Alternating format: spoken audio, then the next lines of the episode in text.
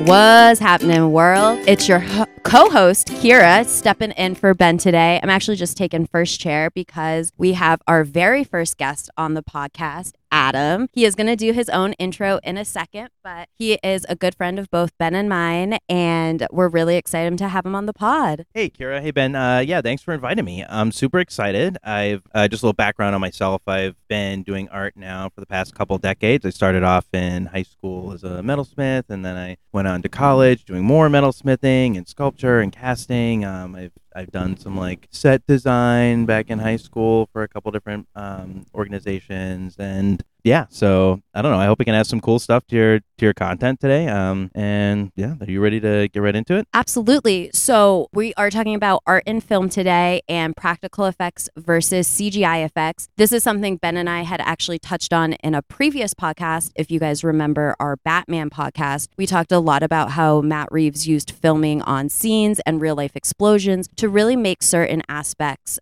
come to life. So within that sort of within those parameters, we're going to exp- like look at using real jewelry, real set pieces, real costuming, things like that, versus having things be C G I'd. Yeah, I um I think that you can you can definitely tell the difference. And like we were just talking earlier about like uh, Peter Jackson's film, you know, The Lord of the Rings, when he filmed on location, and you you look at the location, you can see it how the, the, how majestic and how beautiful it is. And then like if you watch C G I stuff, you can tell it's not real. It's it's got that uh, King Kong um, versus Godzilla, when King Kong's in the bubble area and it's C G I'd. Um, him being there, and you could tell that it's not real, and it just it just doesn't seem. I mean, it was a great movie, but it just didn't seem right. You know, the the, the, the way the trees weren't moving, it just didn't seem. Yeah, I, I agree with you there. I was doing some research. It's funny you mentioned Lord of the Rings, because I, I really made a point to try to figure out what was going on with the Arkenstone, like how they fit that into the movie. And I was very upset when I kept on finding like fifty billion videos on on, on the lore. But um, but yeah, I remember doing some uh, research on that, and and something I found that I thought was an interesting topic was just, you know, not only the difference between C G I and real life versus, uh, or like in regards to what, you know, you can see visually and how like fake or real it looks, but also the way that actors interact with it as well, which I didn't really think about before. So like, you know, if you have a real object, like let's say you have an actual Arkenstone that they're holding onto in their hands, it's a lot easier for them to act with the stone, experience the stone in real time, and it just like it seems a lot more tangible and realistic in that way. And then of course, you know, they probably just add some C G I effects to make it shine and stuff afterwards. But, you know, versus them like having to pretend they have an Arkenstone there or pretend they have a dragon. Like they could have just like, you know, like looked at a certain queue area, but I think I actually seen some videos. I don't know. Did you guys see some videos? But I thought I saw some videos where they actually had like a head or something like that. They made the the actor who was playing the voice of the dragon like wear this like funky head thing and then kind of like stand off to the side. So they had something a little bit more tangible to actually work with. And I think that makes a big difference when you're trying to compare like C G I versus real life. Absolutely. And I think a really good example of this in two different forms is most recently Spider-Man Far From Home, um, No Way Home. What's the newest one? No Way Home. No Way Home. Okay. The No Way Home with Doc Ock. What made Sam Raimi's Doc Ock so good was that those, um, his tentacles in the original Spider-Man two was actually puppeteer work. So he worked with a team of puppeteers, and they acted together to make those claws work. Obviously, during major battles, there was C G I that was added to it. But to have that main core of being like an actual extension of Alfred Molina, obviously, No Way Home, it's different. His arms are C G I. They did take that realism out of it. So I think it's I think it's so funny that you can watch Sam Raimi's from twenty years ago and it looks the same as a movie that has a half a million dollar budget. Like, to me, that's crazy. And I think that shows and speaks to how well practical effects age. Yeah. And another thing, too, is, you know, all right, so for they're going to concept of like a budget, obviously, but, you know, if they are going to go real now, what are they going to do in terms of budgeting their money? So I looked up, I tried to look up with Bridgerton, specifically with jewelry, because I was like, okay, so now you have this cast that's supposed to have this like super ornate jewelry, you know, jewelry has to match the character and what their purpose is in the series. And there's just so much going on. Like, obviously, they can't budget for everything. But I I I, ex- I assumed that it was all going to be costume jewelry. It's it's not. So like they had costume jewelry for the majority of the cast, and then as you got more prominent and the stones were smaller, so I think there's like one there's one like like ridiculously ornate necklace that one of the characters has. It just it, it probably has like like fifty stones on it. They I mean they use crystal and like pale stones on that one because they were smaller, but then when it came to the, the actual queen, they used real stones for that. They had they had diamonds,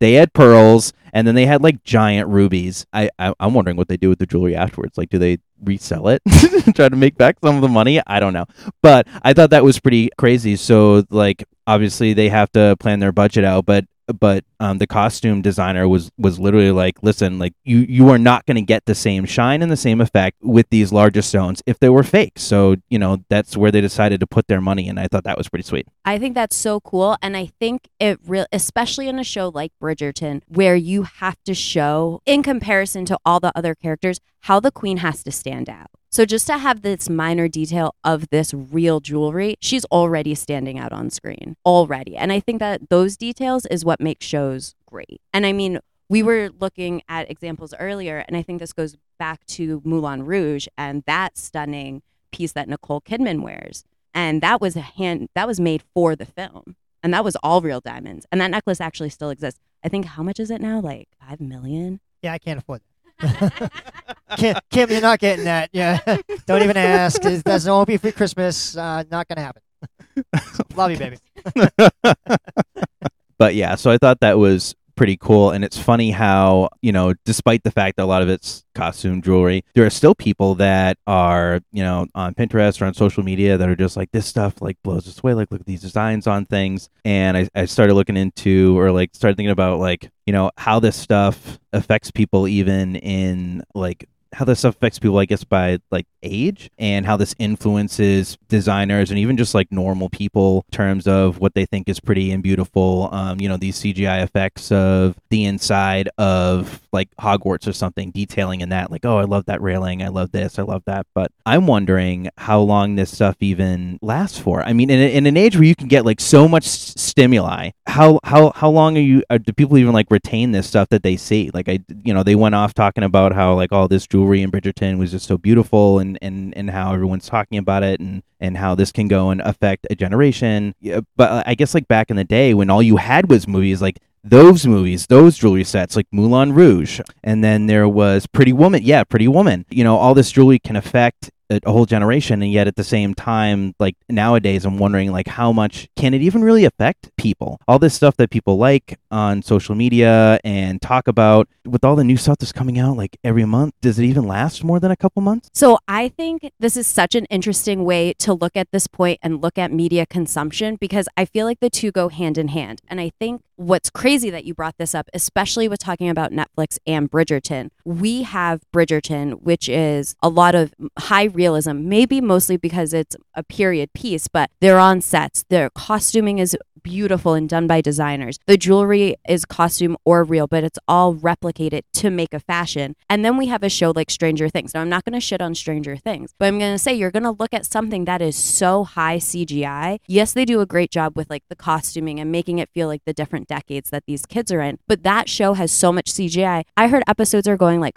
thirty million an episode. That's like their budget, which to me is crazy, because you're going to have a show like Bridgerton, which probably brings in a different type of audience, but a bigger audience because it's a little bit more universal, making less money. And I would assume that Bridgerton and The Crown shares a costume department, or any of their other period pieces. So I think their jewelry costuming gets recycled in different ways that we don't realize, because I would have to assume that Netflix has to cut costs somewhere if they're spending thirty million on an episode of a show. Like, to me, that blows my mind. And is the C G I worth it? Like, are you going to bring in enough new viewers to balance this out? I don't know. I don't know. I feel like you can, because you can save a lot of money with C G I. But yeah, I'm I'm interested to know how they how they are budgeting their movies now. I guess the actors are just being paid more. But but yeah, that, that C G I effect. I mean, I don't know. I liked it, but I guess that's I guess that's just me. I may or may not have binge watched that in, in an evening.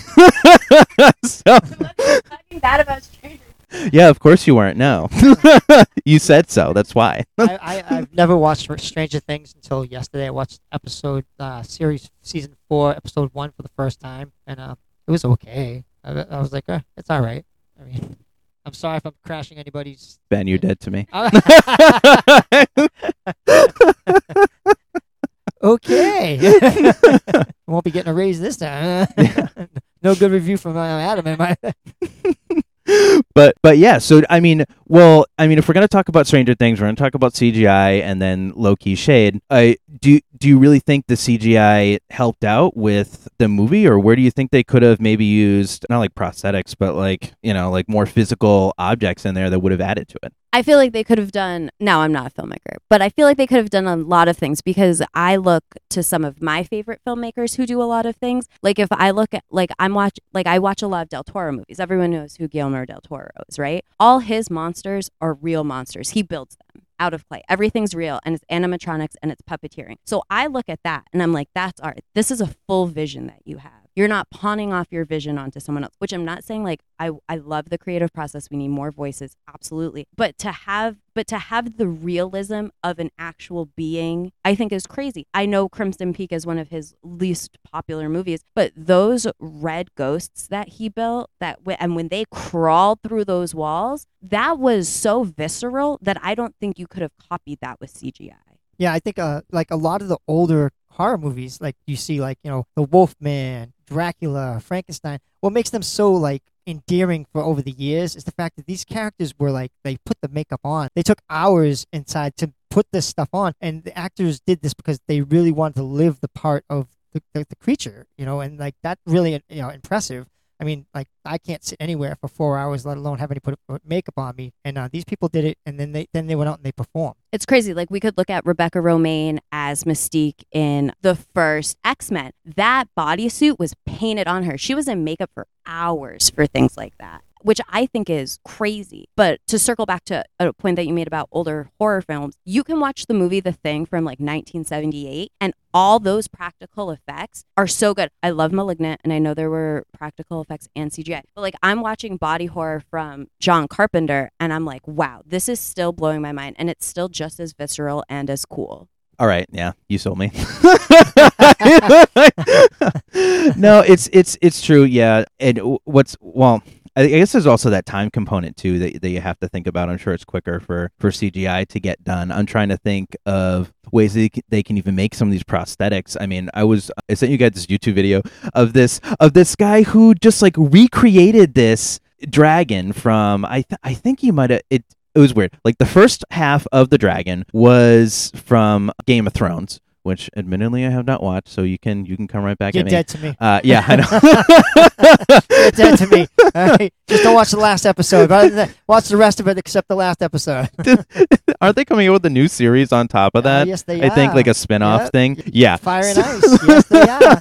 All right. I don't know. I'm I, looking forward I, to I it, I tried, too. guys. All right. I tried. So... anyways, the Red yeah. Wedding rocks. so, so I was watching this guy make this up. So what he ended up doing, which I thought was really cool and kind of extreme, was he, it looked like he made the first half of this dragon and then eventually made like this weird, like, I don't know, like snake. It was one of those like snake-like body interpretations of a dragon. So I wasn't really sure exactly what he was going uh, with it. But he had he had carved this thing out of styrofoam originally, which I which I was like, oh yeah, I've done that before. And then he had to like carve out individual teeth for this dragon, which I was like, okay, I see where we're going. And then completely blindsided me by taking these giant butcher knives and like, that's what he used to stick the teeth into, because this thing is huge, by the way. I mean, you could probably like try to wrap your arms around the head of this dragon. You would not, you would not fit your arms around it. So he's carving this dragon out, and then he's carving out these individual teeth, and then he has to all in styrofoam, and then he's trying to glue them all together. And then he takes, then you just see him take this giant butcher knife, sort of like stabbing it into this dragon thing that he made out of styrofoam. It's like, what is going on right now? And then at that point, once he had like the finalized version of it, that's when he went and started to layer fiberglass on there, which is, you know, like crazy. And, and he had to do it in strip. For those of you who don't know, fiberglass is like, it's just a hard plastic. You'll see like a lot of kayaks and stuff, commercial kayaks made out of it. But yeah, he ended up, it's it's like it starts off as a liquid, and he ended up like dunking in there, I think, strips of burlap sack or something, and then started like draping it over this styrofoam dragon, and then and then afterwards he ended up like painting the whole thing. But he, he went through this whole process, and of course it was sped up, and he and he cut out a bunch of, you know, time in between. But I mean, just to see him go through the whole process, did it look realistic? Yes. Was it awesome? Yes. I can't even imagine how much time that took him. I mean, that uh, that was probably like of of solid work, probably would have taken him like maybe a, a full week, but you know, like who has a full week to just work on something, you know? And well, yes, it's your full-time job, but also he's like, you're, you're just working eight hours a day. I mean, like a full week in terms of like no rest, just like a full week's worth of hours. That's like months in order to just recreate, you know, just the head of a dragon and then a couple like subsequent body parts after that. But I think when filmmakers do it, they have bigger teams, because like to to the point of making dragons, we see that Steven Spielberg built all the dinosaurs for Jurassic Park, and I mean the velociraptors were what, like twelve feet tall. Obviously that took time, but when you're filming it, it looks so cool. I don't know, I think it's so worth it. The time, I think the time is worth it. Plus, you're giving more jobs to people like in the arts, which I think is harder to come by than in graphic design or in C G I media. I feel like that's everywhere. Like when I was doing some research for this, I was looking into um, Wes Anderson films, because everyone's, he has a very highly stylized way of filming, and he builds all his sets as miniatures. So every long shot that you see or every building that you see is actually a set of miniatures that this whole team just spends like crafting and building. All of Fantastic Mister Fox, which was also stop animation. So you have individual creatures that people are moving frame by frame. I mean, I think things like that, like, yeah, it takes time, but it is stunning work. Yeah, I still think like one of the best stories ever is from Jaws. And when they made the, the shark and they couldn't get the shark to work, and like they come over the loudspeaker and go, their shark is working, their shark is working. You know, and this, like, I think that's hysterical. You know, everybody rushed to the scene like to try and get this scene done. But if you watch Jaws, it's just, it's such a great movie, and like the cinematography and everything, and just to know that like the, the shark was actually a robotic shark that these people made, and you don't get that with C G I. You don't get the, the passion that these people put into making this shark, and like just the, you know, the amount of work that was put into this. I mean, I mean, I mean, I'm not saying that people that do C G I don't put in a lot of work, but it's not the same at all. Just a, a quick side note: do you guys know that Martha's Vineyard actually has like a, a parade where they where they also have Jaws in there? They have like a Jaws float, and the, I think it's like the Fourth of July parade. Yeah. So they they uh, they do. So I had a buddy that had, that had a summer home there, and oh really? The Hamptons. and... I'm not those people. My friends don't have summer homes. well, well, yeah. So so I go and visit them. They're like, oh yeah, this parade's going on. Like you should totally come with us. And I mean, like, what other choice I have? Because like I'm hanging out. And I was like, okay. But I in town, because I actually know people. They've been there for a while. They ran into someone who was in charge of the Jaws float, and was it and, Buffy? Uh, no, it wasn't Buffy.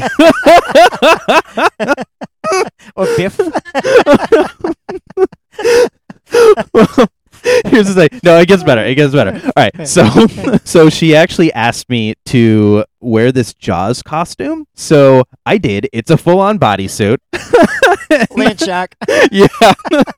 So and and the whole thing, and for like I don't know how long this thing was, like an hour and a half, two hours. Like it was a really long parade, and it was it was very hot outside, especially in this stupid costume. And what I would do is I would, I would like walk down the street, and I would like I, I'd have I'd have like these mothers with their kids sitting right there, and then and then they like look at me and like mm, Jaws, and I would go and just like I had this like walk that I did where I would like kind of waddle a little bit and then like shake my butt.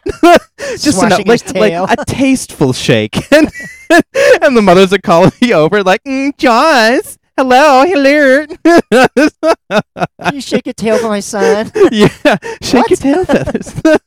But yeah, so anyways, that was, that was the thing. That it really happened. That's awesome. That's awesome. I almost forgot about it until you told me. So I traumatized you right there. Traumatized. I have no shame, Ben. Okay.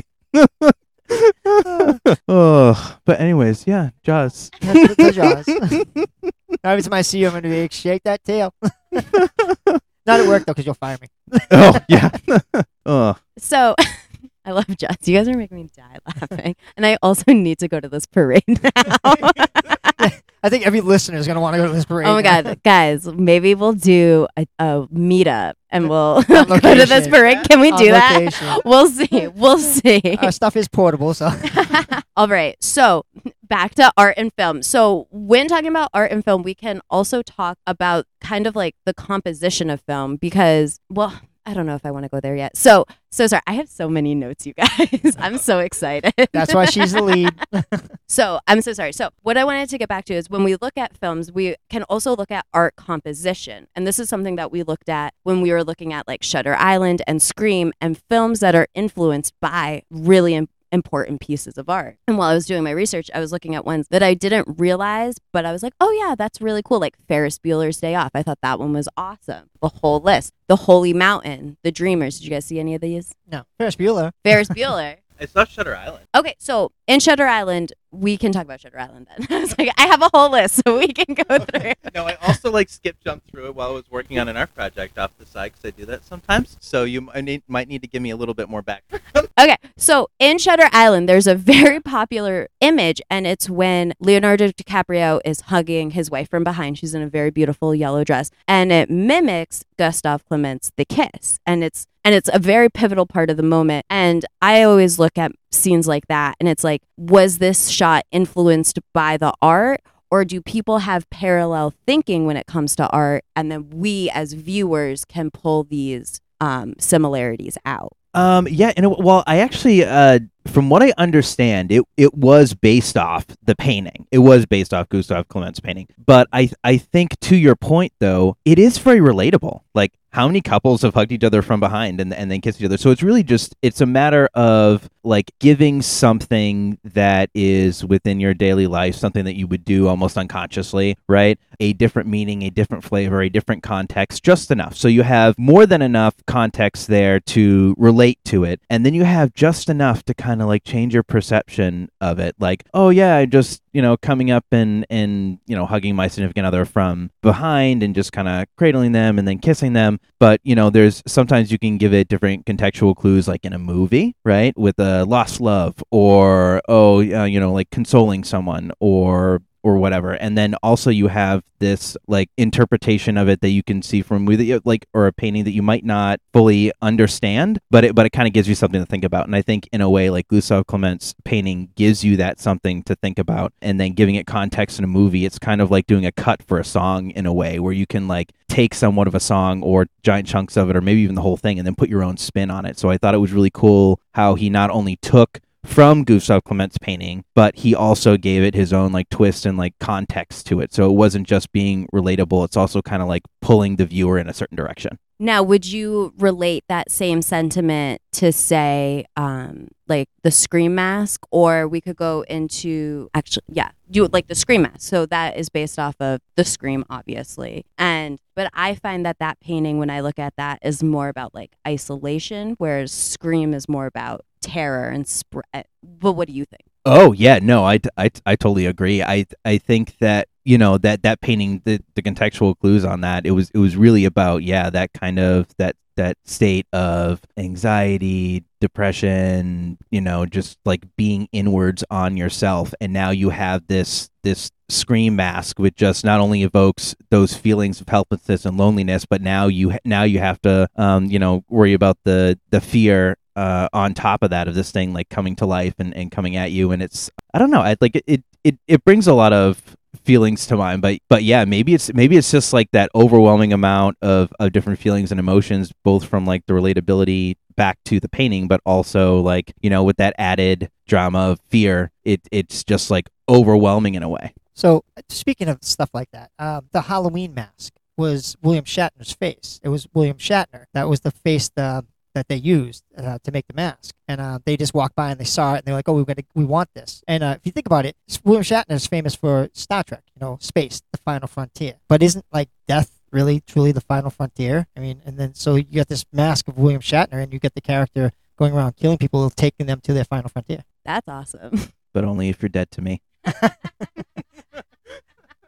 No, that's so cool because he does, because Michael Myers does incite that fear. And I feel like the unknown is what everyone fears. And that was a big part of Star Trek, was like venturing into the unknown and exploring all these galaxies and meeting all these people. Bold new worlds. Bold new worlds. Death is the next world. That, and I think I think a good point to bring up too is like death and the fear of something or someone's relatability. Like in a way, when you leave it open-ended like that, you leave it to the viewer to experience, to get that opportunity to experience what scares them most. most about death or the unknown. So like, you know, Ben's version, your version, my version of what death is, that fear of loneliness and, and, and death and that sort of thing, like that, you know, like we're able to experience that in our own way. And therefore, like in a way, it kind of makes it a little bit more scary. I don't know about you. And I'm like, I'm like a little bit more afraid when I have to you know, figure things out. And then my brain's just like, listen, I'm going to spiral on you right now, and you're going to have to just going to have to buckle up. Absolutely. No, death is death is terrifying. But I think what is great about the fear of death is that we get so much great art from it, which is kind of fucked up. But all this art, st- I feel like most art stems from the fact that everyone is trying to make sense of the world around them and leave an impression. Everyone wants to be remembered, right? So I think when we see art and we look at it and we consume it, we're consuming parts of these people and they're living on within our memories, because now we're we're always out here associating things with what we saw. Because it's like, does life imitate art? Or does art imitate life? Edgar Allan Poe. Edgar Allan Poe, most famous po- one of the most famous poets, all about death. Lenore, you know? And not to get this like a little bit more depressing, but in a kind of relatable way, and I, and I don't know what you guys think about this, but there was a moment not too many years ago where my father actually came up to me, and he was and he was like super depressed. He's definitely like in a midlife crisis sort of way, kind of thinking about, you know, his his own mortality. And he had come to me at one point and, and was like, hey, you know, could you, you, sh- you should make a bust of me. And I was like, what? Like, so for those of you who don't understand, uh, a bust is normally like a, um, a cast sculpture that is typically from the chest line up. But he was like, yeah, you should make a bust sculpture of me. I was like, first of all, where'd you learn those words? Second of all, I was like, I don't, I don't need to do that, Dad. You're being like super depressive right now. I see you literally every time I look in the mirror. So I'm going to, I'm going to remember you. But he's like, no, but you can have like, you know, something physical to remember me by. So I still haven't done it to this day. And I don't know if I'm going to be able to like work myself up to actually do something like that. But, but yeah, like in that, in that same vein, it's, it's a real thing. And I thought that was kind of cool that I had like a real example in real time that I was like, let me spitfire this right now. Yeah, people are getting really weird with stuff like that. Like, what is it? Like, you could take someone's ashes and make it into a diamond, and I'm like, what? No, uh, yeah. no, I don't. I don't want to wear you. I don't. I love you. No. But maybe those diamonds will end up on a Bridgerton necklace. No one knows. I love your necklace. Isn't that Cousin John?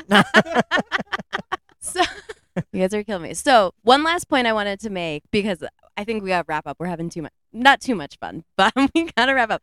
One last point I wanted to make is, when looking, there are um, nine considered forms of art. The first being art- architecture, sculpture, painting, dance, music, poetry, film, T V, and then comic strips. So I view film, I view most of these as interchangeable, because I feel like some can exist without the other, and film being it can't exist without any of these.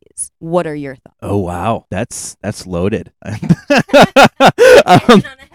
yeah, yeah. Film not being able to exist. Well, yeah, because I mean, you know, even with C G I, you're doing two D stuff with. The Hobbit, you're you yeah, like they shot in real places, but with these with those army scenes, a lot of that stuff was C G I. So you would still need um like a like a physical place, and those physical places, like they had to recreate the homes, they had to recreate the doors to the homes, they had to recreate parts of the castle where these actors like stood in, or they went on location for certain things. Yeah, I I can't I don't think I can think. of any one of those that doesn't have something to do with the movie, because even with like dance and music and poetry, like you're adding culture to something. So would the stories of um you know The Hobbit or uh, just The Lord of the Rings in general, or any of those like big epic stuff that they that they came up with, I mean, would you have would you have loved them as much without all that? I don't think so. Even like Star Wars and stuff, like there's still, it's not just the action part, it's not just you know uh, the the setting, it it has to be the culture part. So even if like you don't you can't imagine poetry being in something, like for them to come up with a different language altogether for different races, like it it makes that movie. A hundred percent. Like if you think about it, uh, you can actually go to Hobbiton, like and visit it in Australia,